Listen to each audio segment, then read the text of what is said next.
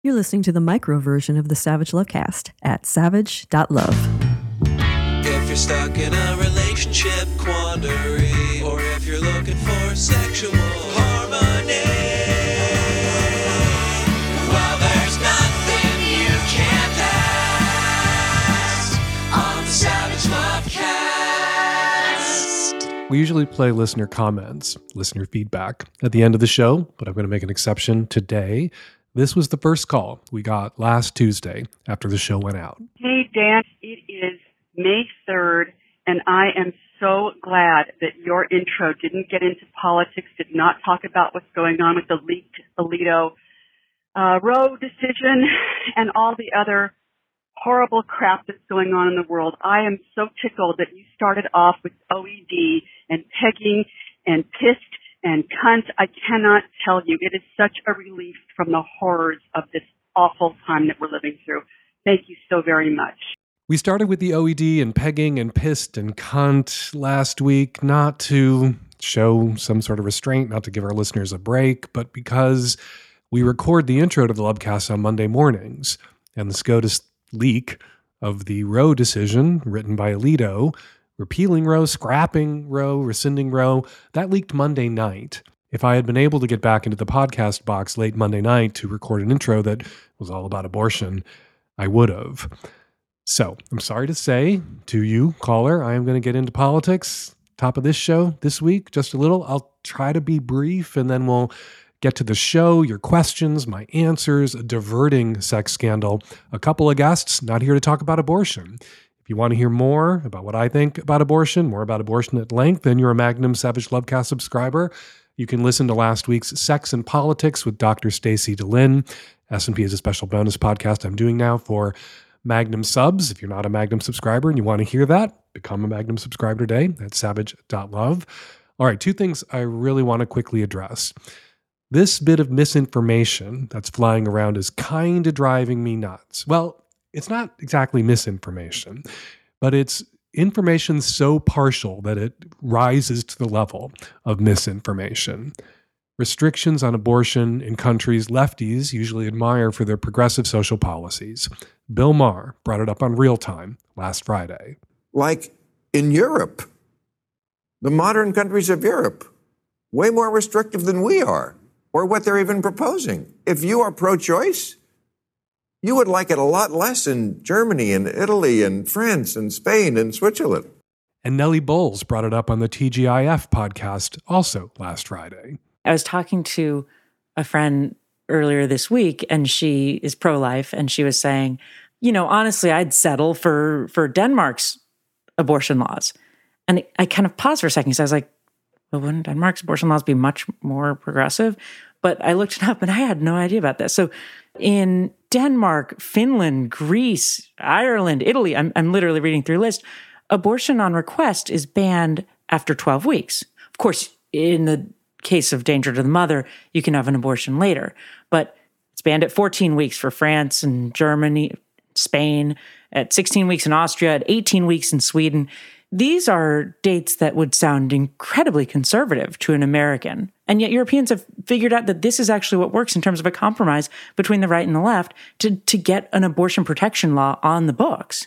Here's what didn't get said on real time or on TGIF. Wished I'd been on the real time panel that night. I would have said it. This hasn't been said anywhere else that I've seen this point raised in the last week. Yes, France and Denmark and Germany have abortion restrictions that kick in at 12 or 14 weeks. You know what else those countries have? France and Denmark and Germany and every other country on that list? Socialized medicine, comprehensive sex education, free and universal access to birth control, and abortions paid for by the state. Oh, and paid time off. Women in those countries who think they might be pregnant because their state subsidized birth control might have failed them, they can take a day off work without losing their jobs and see their doctor that they already have because they've socialized medicine for free. And if they're pregnant, get an abortion that day for free. Ending abortion, controlling women's bodies, banning IUDs and Plan B, all of that is on the table here right now. You know what's not on the table here right now? You know what conservatives aren't putting on the table here right now? Medicare for all and free birth control and free abortions. And then maybe abortion restrictions that kick in after 14 or 16 weeks with broad exceptions to save the life of the mother, broad exceptions for the health of the mother, including the mother's mental health. That's what they've got in France and Germany and Denmark. And that's not what conservatives and Republicans are proposing for women in the United States. This is going to get worse before it gets better, and it's going to be a long struggle. The right fought to overturn Roe for 50 years. We're not going to win one midterm election or one presidential election and set this right. And you know what? We really do have to borrow a page from the right. They didn't give up when they didn't get their way after electing Reagan and then Reagan again, and then Bush Sr., and then Bush Jr., and then Bush Jr. again, and then Trump. They fought for 50 years. If we give up because we don't get what we want as quickly as we want it, we'll never get what we want, what we deserve, what women deserve autonomy and control of their own bodies and their own destinies. And I gotta say, I read Alito's draft, all of it. There's a distinction he attempts to draw between abortion rights and the right to use birth control, which in the last week Republicans have already signaled they're coming for, coming for birth control, and the right. Alito attempts to draw a similar distinction between the right to have sex with whoever you want, the right to enter into a legal same sex marriage. And it's extremely flimsy if you read the decision. It's an aside. Abortion is unconstitutional, Alito argues, because it violates our history and traditions. There are other things that some would argue also violate our histories and traditions that are currently constitutional and rooted in the same right to privacy that Alito has declared not a part of our history and traditions in his effort, in their effort, the five of those motherfuckers on the Supreme Court, they're seemingly looking like it's going to be successful effort to overturn Roe. And Alito says in his decision, oh, don't worry about these other rights to interracial marriage, to same sex marriage, to contraception, to not being arrested for having sex with somebody in your own house in privacy because that person you're having sex with is a member of your same sex. We shouldn't have to worry about those things or don't worry about those things because because why? Not because they're rooted in a right to privacy like Roe, but because they're not abortion. He's arguing in his decision that you can't compare these other rights to abortion rights because they're not abortion. Only abortion is abortion. So, nothing to see here. We're not coming your birth control, although they are, or Plan B, although they already are. We're not going to dissolve your lesbian sister's marriage or arrest your gay nephew. We swear.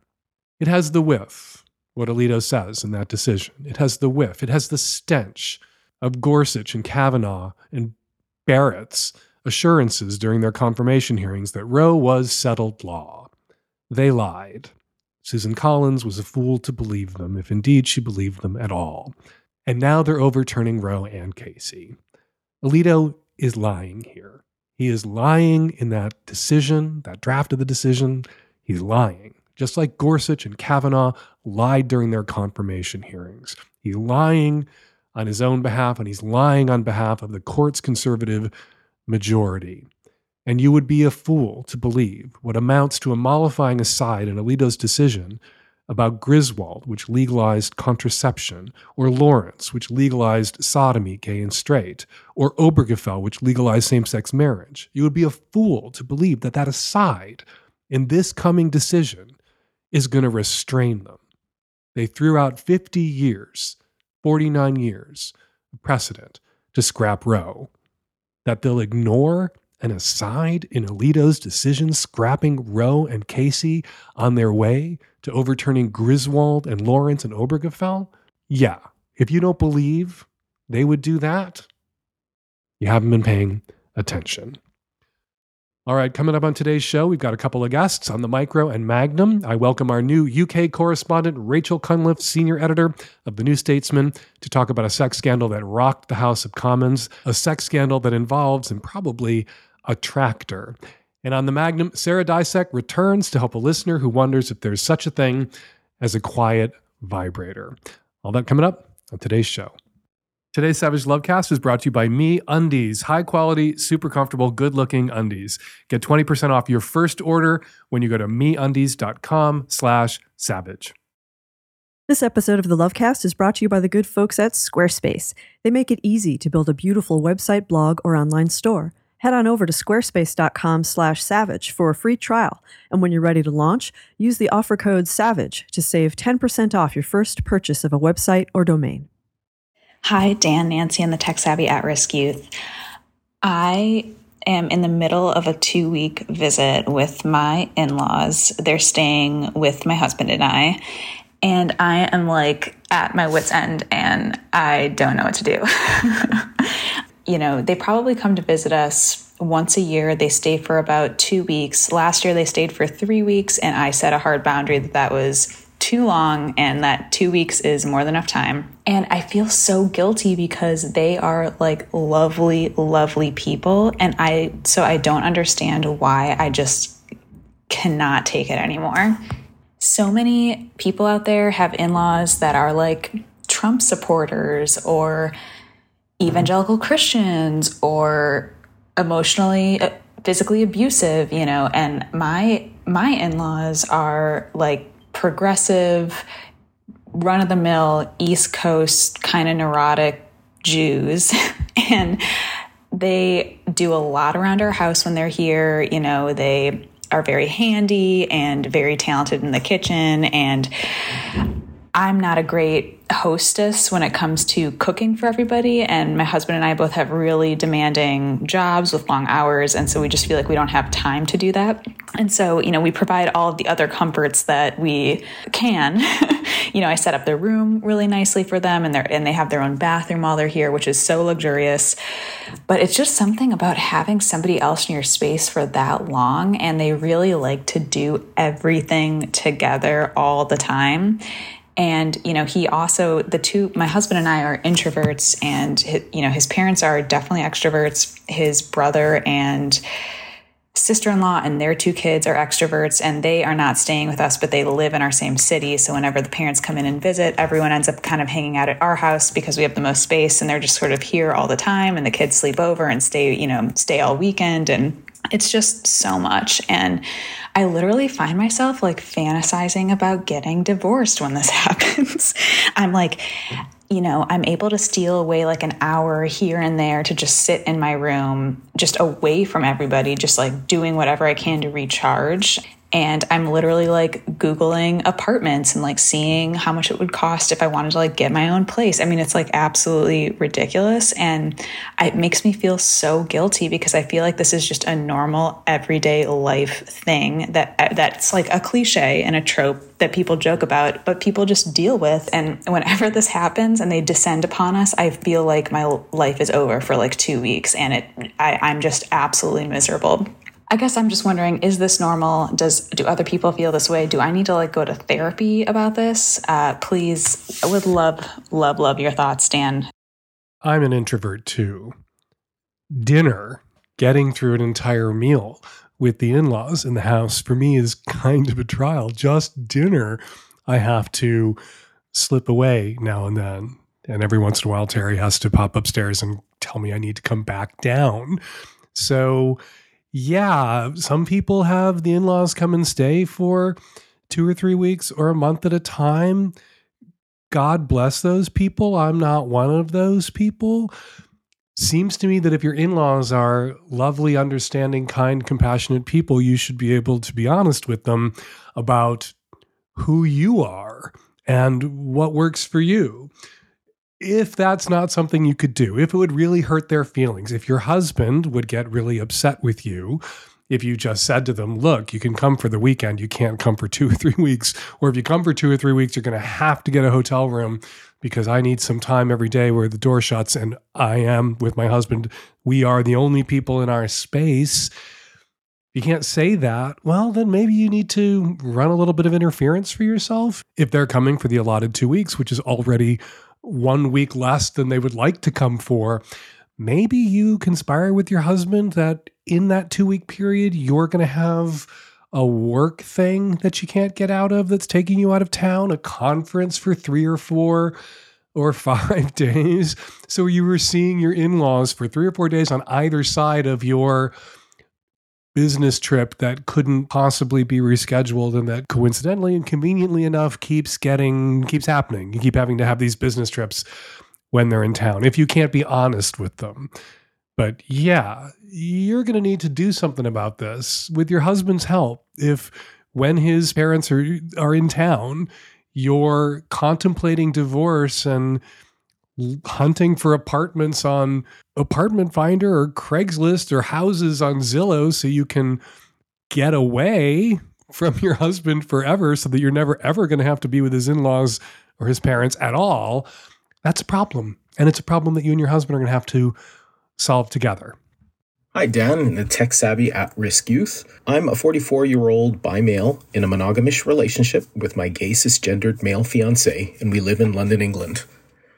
We've been together for the past eight years, and we'll be getting married this summer. I'm a top, he's a bottom, and we still have the hottest sex ever.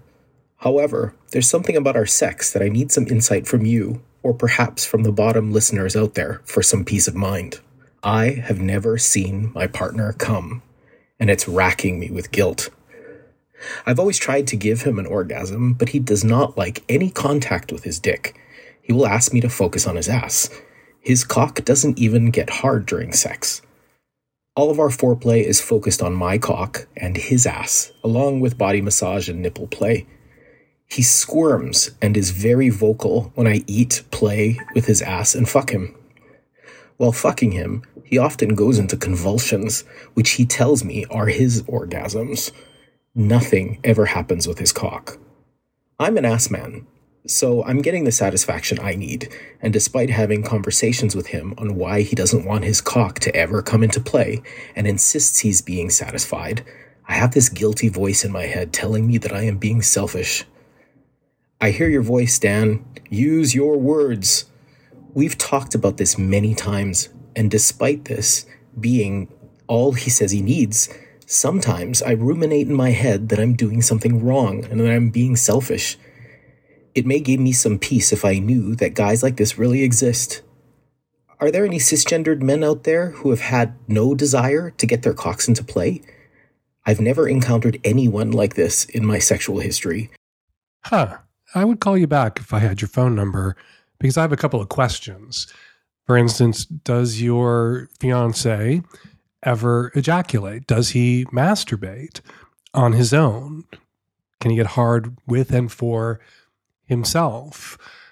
I, maybe that's relevant. Maybe that's not. You know, because if part of what's the problem here for you is that you take pleasure, as so many you know guys into sex with other guys do, take pleasure in seeing your partner get hard, get off, ejaculate. You know, one of the things that you're not getting out of this relationship is the satisfaction of your partner blowing a load down your throat, of your partner blowing a load all over your face, of your partner coming, ejaculating, having a penile orgasm and not an anal orgasm while you're fucking him or being fucked by your partner until he comes in you or pulls out and comes on you. So it's not just, you know, that your partner doesn't get hard, your partner doesn't come it's not just he's missing out on some things that you value about sex. It's also possible that you're missing out on some things that with other guys you enjoy in your relationship with your your future husband. All that said, you know, of course I'm going to tell you to use your words. You have used your words. What you're not doing here is allowing your partner to use his words or believing him when he uses his words. You guys have been together for eight years. Sounds like you have a pretty good sexual relationship. It sounds like your partner isn't just grinning and bearing it for your sake and not enjoying the sex that you have. I can't imagine that he's been faking these convulsions they you know these waves of whatever comes over him when you're fucking him that he describes as his anal orgasm his butt orgasm i can't imagine that he could successfully fake that for eight years. If it was an act, he either would have grown tired of it himself by this point or you would have seen through it. But you haven't. So you've used your words again and again and again. You've asked and asked and asked. He's told you, he's used his again and again and again, and told you that this is how he enjoys sex. And he has, and you know, during sex, quite clearly, again and again and again, over these eight years, enjoyed himself and enjoyed you. So, At a certain point, you're going to have to just take him at his word. You're going to have to take yes for an answer. Yes, the sex you have with your future husband works for him and he enjoys it. And then you're going to have to grieve and get over what he doesn't bring to the table and accept that this is what sex with this man looks like. Again, my original opening follow up question for you Does he come when he's on his own? Does he jerk off ever? That seems relevant. Is there something about being in a room with another person that chases his erections away? Does he enjoy sex with you and later jack off about the sex that he had with you? Does he ever ejaculate? That's, I think, germane. If he's capable of doing that when he's not in the room with you, when he's alone, seems to me that you should be able to find a way to tiptoe up to him being hard and maybe coming with you in the apartment with the doors closed and you not in the room with him and then maybe in the room with him with him wearing a blindfold but you not touching him or even getting in the bed and being really quiet so he kind of forgets you're there. And then you in the bed maybe holding him while he comes if indeed he's capable of achieving and sustaining an erection and having an orgasm a dick orgasm. Clearly he's capable of having those anal orgasms. I don't know about you, but at this point, I am pretty much desperate for summer. We have been having a cold and wet spring here in Seattle. I want to be at the beach, iced tea in my sweaty palm, and looking at all the barely clothed fellas. And in this fantasy, I am wearing me undies, makers of the most breathable undies, loungewear, and swimwear known to mankind. Speaking of sweat, summer is sweaty, but your butt doesn't have to be. Your butt shouldn't be. With Me Undies light and breathable micromodal fabric, you can stay comfy and cool and unsweaty and unswampy all summer long. They have super fun seasonal prints and tons of styles to choose from in sizes XS to 4XL. And some of their designs are summery and sunny, which means you can bring the beach to your butt without ever leaving your living room. If you do dare to brave the heat and venture to the pool or the beach, I hope to see you there. But First, check out their new and improved swimwear styles. Nancy has her eye on the tankini style, and Terry, of course, looks good in every single style they make. They're soft, stretchy, and sustainably made. Make it a soft summer with Me Undies. Me Undies has a great offer for my listeners. For any first time purchasers, you get 15% off. If you sign up for their free to join membership, you can apply that 15% off to their already discounted membership prices. All right, Go get that 15% off your first order and 100% satisfaction guarantee at meundies.com slash savage. Let them know the Lovecast sent you, meundies.com slash savage. Hey, Dan. So I just had the do you want to have children talk with the guy I'm seeing. And I told him I want kids one day, but I don't want to give birth, meaning I'm totally open to foster or adoption at any age. And he said I lied on the app about wanting them. I told him I didn't lie, that he assumed by wanting kids it meant giving birth to those kids. When he asked why, I told him about how I've had issues with my body image and the thought of gaining and trying to lose all that weight terrifies me. I also told him how I didn't want to risk a collapsed bladder, gestational diabetes, mastitis, literally tearing myself apart down there, and the list goes on. He said it was selfish of me, and I told him how can it be selfish when he would never have to put his body through that. I've talked to my girlfriends and some of them have said I should just lie and say medically I can't have kids. But I don't want to start a relationship off with a lie like that. What do you think? Should I just lie or keep going with the truth? I think you should go with the truth, but you need to go with the whole truth. When you are on a dating app as a woman and you say that you're open to having kids, guys who also want to have kids are going to make the very reasonable assumption that what you mean is what most people mean by that, that you're open to having your own biological children with a future romantic partner. That is not the case. And so, yeah, technically, you told the truth, but, you know, in actual practice, it's not like you misled him. Well, maybe you misled him a little bit. You allowed him, the guy who got upset and said you weren't telling the truth, you allowed him to make a reasonable assumption that in your particular case, is not an accurate assumption.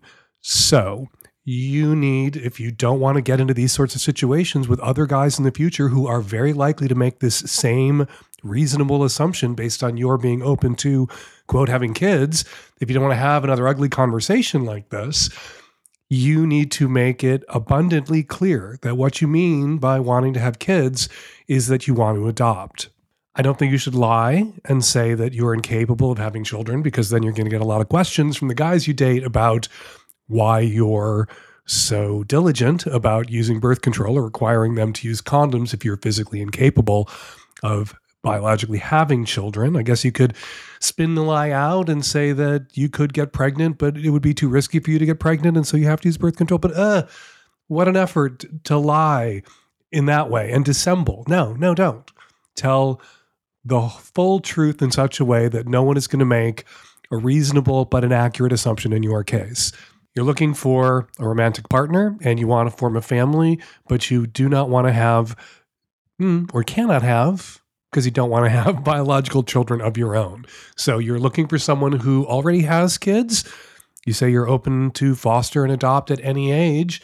You could become a step parent. You're open to dating somebody who already has children, or you're open to dating somebody who would like to one day foster and adopt or adopt as you would like to. You know, what you're doing is a little bit like the person who's already got a spouse at home, but is in an open or polyamorous relationship asking someone out on a date or going out on a few dates without disclosing that they're already married to someone else. When you ask somebody out on a date, when you express romantic interest in someone and they don't know that about you, they're going to make the reasonable assumption that, you know, you want to go out on a date. You're interested in them romantically, that you you're being auditioned for primary partner, that this is potentially a relationship that could go somewhere, maybe to marriage, which is why people who already have spouses need to tell people not just the truth. The truth is, I would like to date you, but the full truth. I would like to date you. I'm polyamorous. I already have a wife. That's the full truth. When you say to somebody, I want to date you, you allow them to make the reasonable but inaccurate, in your case, if you're poly and you already have a spouse, assumption that you're free and unencumbered, not entangled, not in any other romantic, much less committed relationship. It's manipulative when we let people make assumptions about us that they're likely to make, that we know they're likely to make, and that we know are inaccurate, and that we know might cause that person or prompt that person not to want to date us in the first place. It's a shitty thing to do. Don't do shitty things. This episode is brought to you by Squarespace. Squarespace is the all in one platform for building your presence and growing your business or creative or political project online. Stand out with a beautiful website, engage with your audience, and sell stuff. In the past couple years, a lot of us have reorganized how we do business and get our creative work done. Squarespace can really help you to put yourself out there and run your projects efficiently. They have so many features that I can't get to them all in this ad, but I'm going to list off a few. Member areas. Squarespace makes it easy for you to monetize your content and expertise in a way that fits your style. With member areas, sell access to your content like classes or online courses or newsletters. Email campaigns. Collect email subscribers and convert them into loyal customers. Start with an email template and customize it by applying your special sauce ingredients like site colors and logo. Built in analytics measure the impact of every send, baby.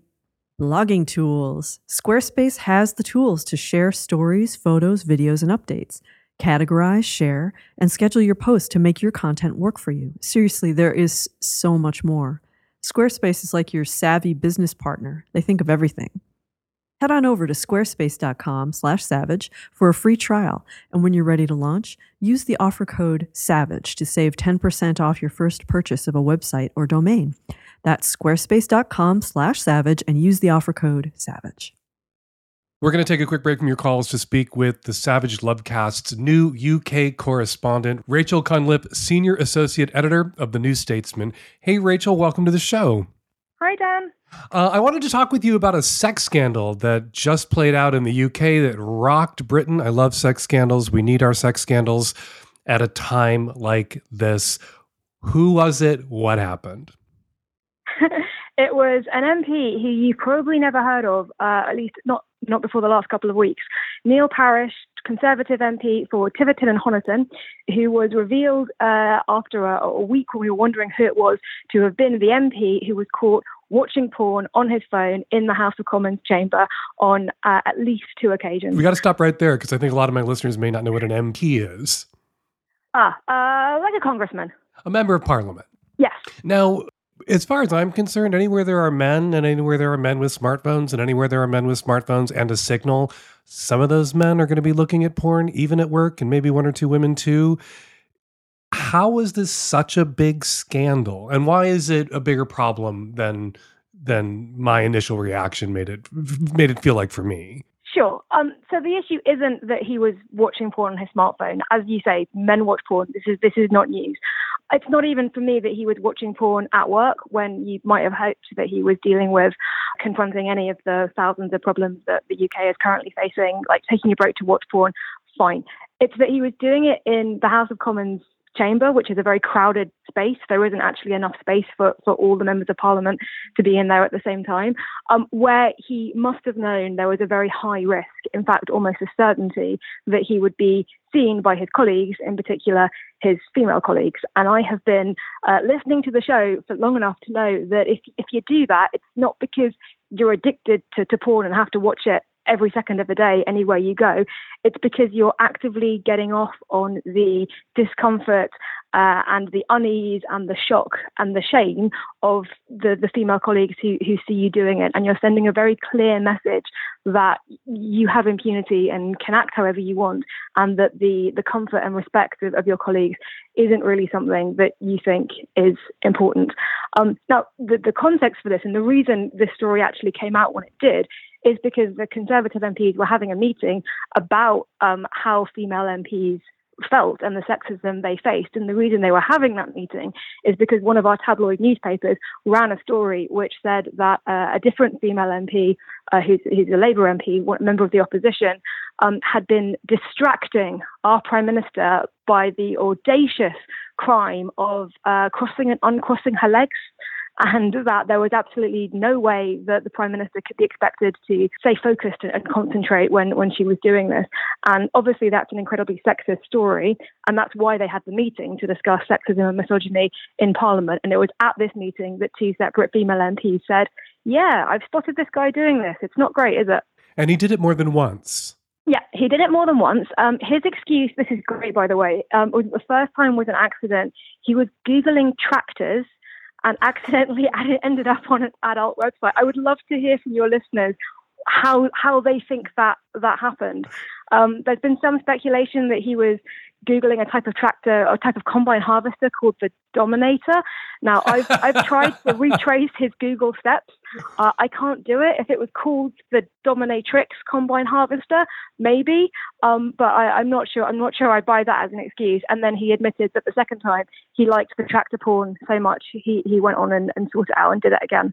Okay, that's a little hard. I don't know how you get from Googling tractors to watching porn on the floor of the House of Commons. And it isn't that the House of, you know, the floor of the House of Commons is such a sacred space that nobody could ever look at porn there. It is about the double standard of the conservatives accusing a liberal member of parliament of uh, trying to distract the prime minister a la Sharon Stone in Basic Instinct by crossing and uncrossing her legs, at the same time that their own conservative members are making sounds like conservative members of parliament who are women feel uncomfortable on that packed floor by watching porn without giving a shit that they're going to be observed. Exactly. Um, it, it's for a bit of context. Uh, 56 members of parliament um, of, of, various parties, that's nearly 10%, uh, are currently under investigation for sexual misconduct. There have been some very high profile cases of Conservative MPs recently, uh, one of them sexually assaulted uh, an, an, aide. There have been other accusations of uh, harassment of, of, staff. It's an ongoing scandal. We even have a word for it, Pestminster, uh, as opposed to Westminster. um, and it, it, really is a part of a toxic culture that makes a lot of women very reluctant to go into politics, either as politicians themselves or even as political journalists because the culture is telling them that they don't really deserve to be there, uh, and that if there are men who act in quite horrendous ways, there won't be any consequences for them. I don't mean to laugh uh, at Pestminster. It's just a play on words. It's good, isn't it? Yeah, it's it's really good because sex pest is kind of a Britishism uh, for someone who's a sexual harasser at work or just annoying about sex or won't shut up about sex. But it kind of encompasses everything from somebody who's just you know telling you too much about their weekend to somebody who's rubbing up against you in the elevator is a sex pest. So Westminster is what people in the UK call Congress, basically, the seat of government, Westminster. So Westminster made me laugh. I don't mean to make it sound like I think it's funny that there's so much sexual harassment going on uh, in the House of Parliament. Yeah, uh, and it's it's a real issue, um, and I think that needs to be the the focus of what we do after this story. There have been uh, lots of talk about how porn is the problem and um, how can men help themselves when we live in such a porn-focused culture.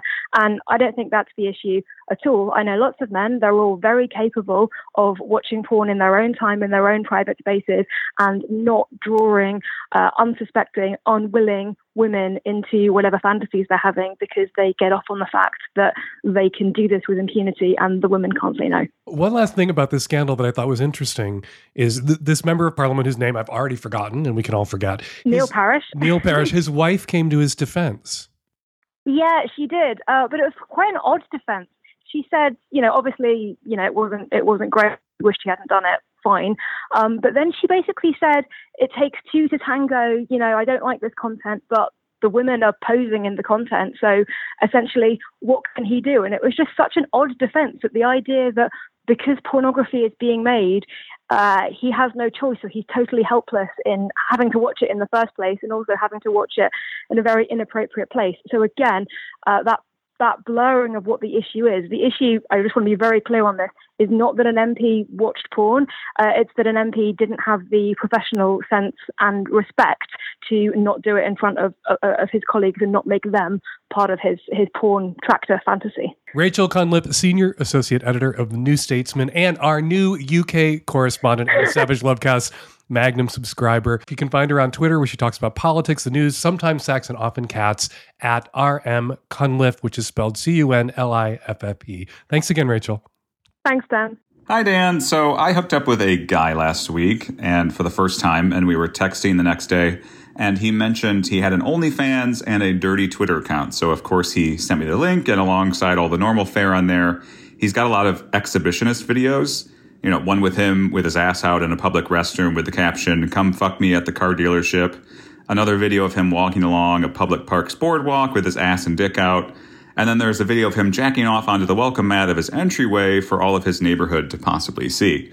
So, looking at these clips, I couldn't help but worry about him, considering all the Fox News and Marjorie Taylor Greene and Lauren Boebert fear mongering about evil gay grooming pedophiles all it would take is one Karen lumbering by to ruin this guy's life. You know, not to mention, what if some kid did unintentionally get exposed to one of his exhibitionist moments? So, regardless, I was a bit turned off by all this and tried to politely cancel our future plans by explaining the exhibitionism was a bit too wild for me.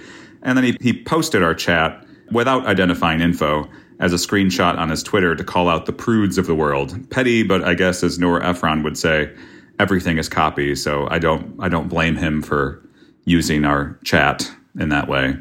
So mostly I'm just looking for your opinion on all of this. You know, am I the asshole for being turned off by all that and immediately thinking the worst, you know, that this guy is going to get arrested for indecent exposure or worse?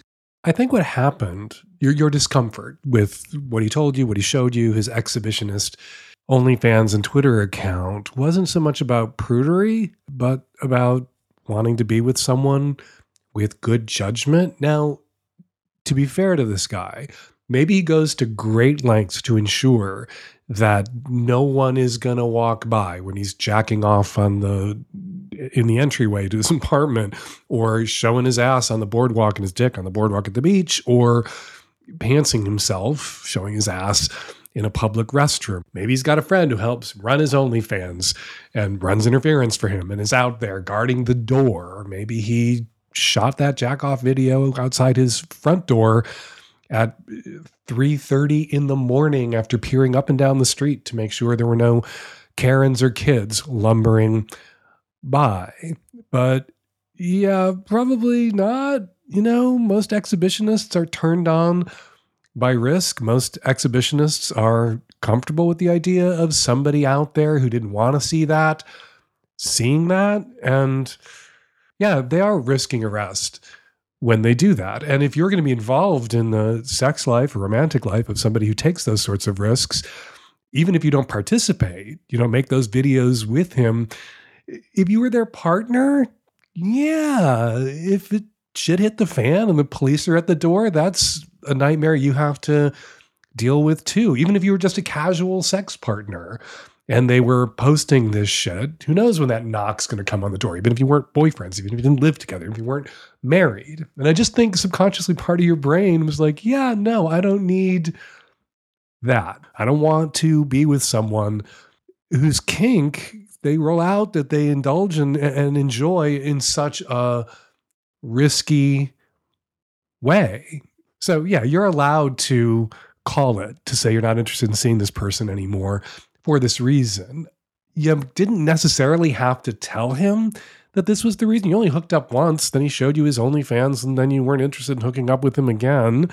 You didn't have to yuck his admittedly risky yum by telling him you disapproved or you thought he was being reckless or you were concerned for his safety, physically, legally. You didn't have to say any of that. You barely knew this guy. But you said it, and he had the reaction that he had. He felt judged and shamed, and he's allowed to feel that way, and he's allowed to say so publicly. And a lot of people post screenshots of chit chats with, you know, potential people they were going to hook up with on Grindr or, or, screenshots of text messages they've exchanged with somebody who pissed them off. That does seem to be a thing people do, a risk we know we're running when we create that digital record with someone. And I think it's an asshole thing to do, but so long as you don't include somebody's identifying information, ugh, it's not as assholey as it could be. Anyway, clearly, you weren't a good match for this guy. You weren't going to be his wingman. You weren't interested being the person running interference for him the next time he wanted to do a photo shoot in public with his dick out. And subconsciously, I think, you didn't want to run the risk of being in the room with him when the cops showed up, when he got in trouble for this shit. Which I'm not saying he definitely will or inevitably will, but there's a good chance he might. And, you know, when you zoom out to 30,000 feet and think about this for a second, for most of recorded human history, we had very little privacy. People fucked in caves in front of other people. People lived 10 to a room and had to find a spot off in the woods to fuck or get it on. As in Midsummer Night's Dream by William fucking Shakespeare. And there was always a chance that some 16th century Karen might come along and see that, or some cave kid might wake up, roll over, and see that. And yet we survived, and the human race didn't collapse or go extinct. And I'd like to think that people, even today, are resilient enough that seeing something you didn't want to see, that you find offensive, that was inappropriate, as unpleasant as that might be, is something that you can and will survive. The thing, of course, that a lot of exhibitionists don't take into consideration or do take into consideration and selfishly set aside is that there are people out there who've been stalked or harassed or sexually assaulted or flashed and were traumatized by that. And so, since you can't know who's going to walk by or come into that bathroom or appear on your doorstep when you're having a wank, you are taking the risk of re traumatizing someone, and making someone feel afraid. And yet, the kind of exhibitionism that this guy is engaged in, it's not the same thing as pulling it out on the bus, sitting down next to somebody and having a wank when they can't escape. It's not driving up next to somebody and asking them to walk over to your car to give you directions and then you're having a wank or your dick's out. This is a kind of performative exhibitionism online that this guy can control for not showing it off to anybody who doesn't want to see it. Anybody who goes to his OnlyFans, anybody who goes to his Twitter wants to see it. He's not exposing himself in those venues to people who don't want to see it. So I wouldn't class him with those kinds of selfish, asshole, sexually aggressive exhibitionists who are seeking out people to make them feel afraid and unsafe in public. Still, you're right he is running a risk. All right, before we get to listener response calls, let's read some listener tweets. JD Swo tweets concerning the heteroflexible vibration lover in episode 808 who wants to find partners more comfortable with the way she orgasms. She should move by pan folks to the top of her search, more likely to be open to various options, not just the PIV race that straight folks tend to focus on. Good advice, JD Swo. Thanks for writing. Joe Lilly, 2016 tweets. Thanks at Fake Dan Savage for pointing out that some men in hetero relationships are oral bottoms slash subs and aren't interested in receiving blowjobs. I'll go down all day long, but to me, the joy is in giving, not receiving. You're welcome, Joe, and I'm right down there with you. Oral subs forever.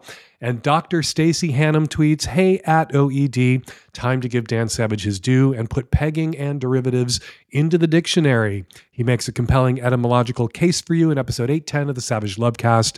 Come on, if Texas street preachers are using the term to scare people, it's not fringe anymore.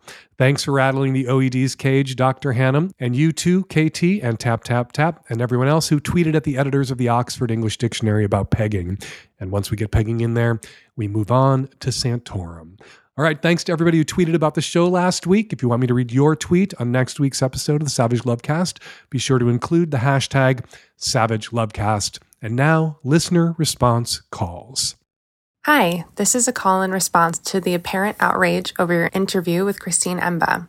I just wanted to say that I enjoyed the interview and am looking forward to reading her book. I think it can be easy to confuse genuine concern for the way young people are engaging with each other sexually with inciting a moral panic about casual sex in the youths.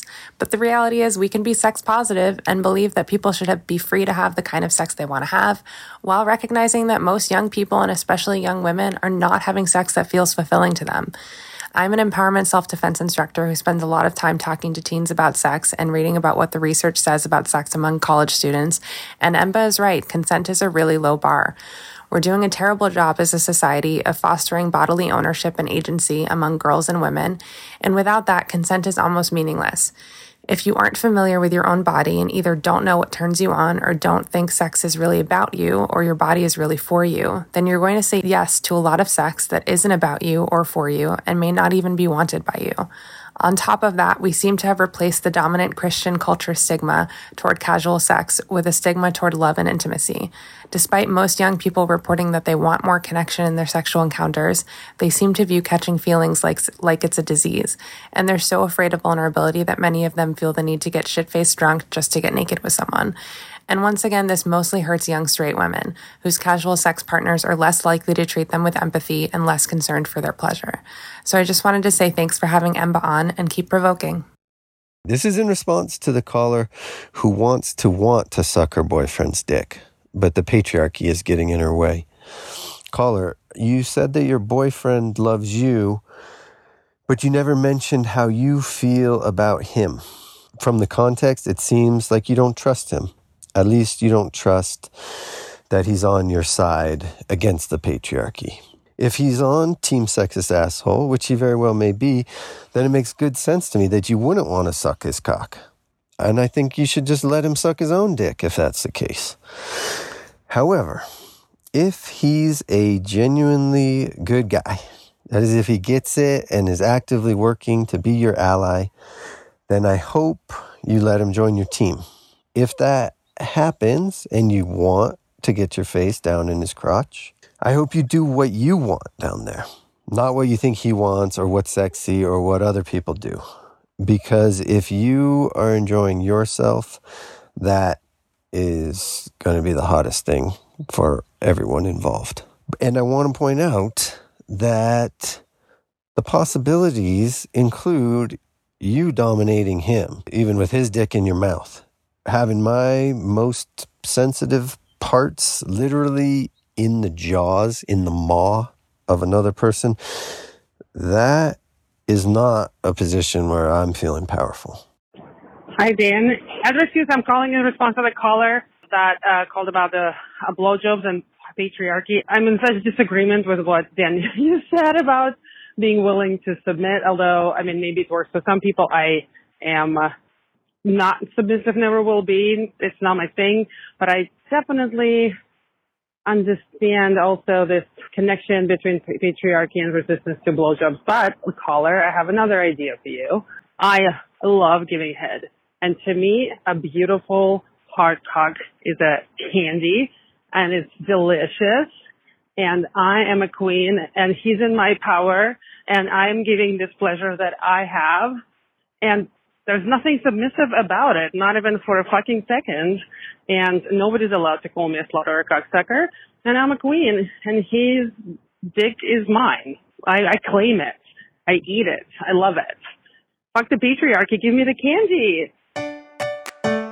And we're going to leave it where? We're going to leave it right there. Got a question for next week's Lovecast or something to say about something I said on this week's Lovecast? Use the voice memo app on your phone to record your question or your comment and email it to us at voicemail at savagelovecast.com. You can also call us and leave a message at 206 302 2064. If you missed Hump when it played in San Francisco, we are in Oakland at the new Parkway Theater this weekend. We're also at Merrill's Roxy Cinema in Burlington, Vermont on Saturday. Go to humpfilmfest.com to grab your tickets or streaming links if you want to watch at home. Also, unsolicited dick pic senders. Why do you do it? We're looking for a few brave men, a few more brave men to tell us why and hopefully why you stopped. Still looking for a Decency Day gift for that special someone on your Decency Day list? National Decency Day, May 14th, coming right up. It's not too late to order a Fuck First mug or a GGG coffee mug for the most decent people you know at savage.love slash shop.